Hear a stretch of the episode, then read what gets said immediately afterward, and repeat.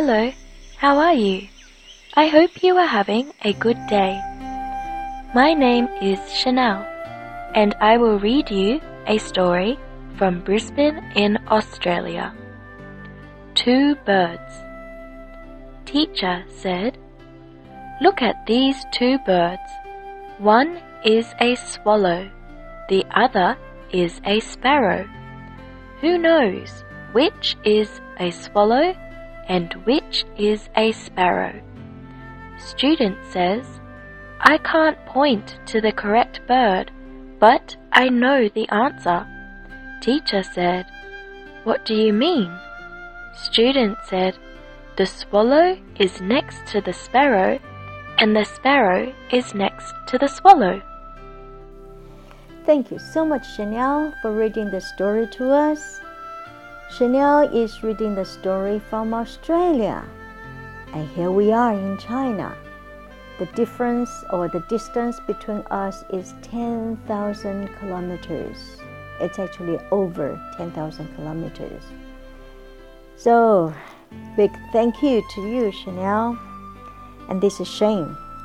Let us have a look at some words.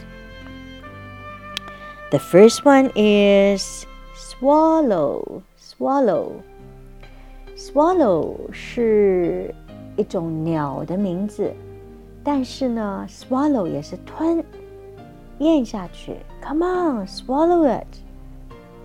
小孩子吃药，swallow it, please. Swallow, swallow，高音在第一段。下一个字呢，跟它非常像的，叫做 sparrow。Sparrow 也是高音在第一段，Sparrow，eat like a sparrow。Sparrow 因为很小，所以英文有一句话说，She eats like a sparrow，意思就是她吃的很少，像 sparrow 一样吃的少。但是后来科学家发现，it's wrong，因为 sparrow 每一天要吃它自己身体重量的。好像是两倍，一个很惊人的数字。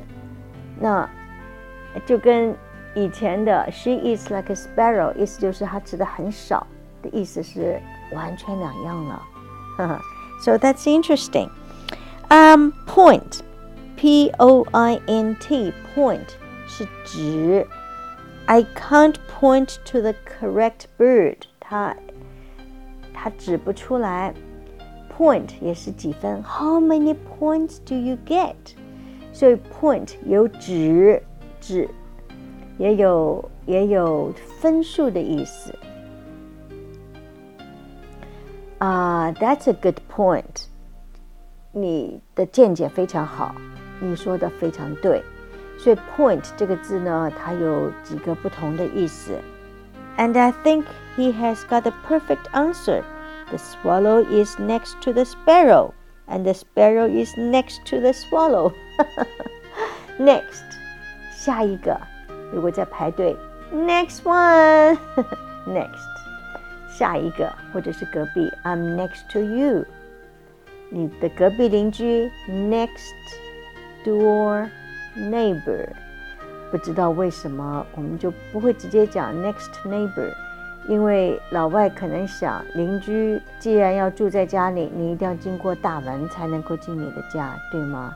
所以邻居我们会说 next door neighbor，哈，OK。I hope you enjoy this little story, and I do hope to see you tomorrow. And just remember, practice makes perfect. Bye.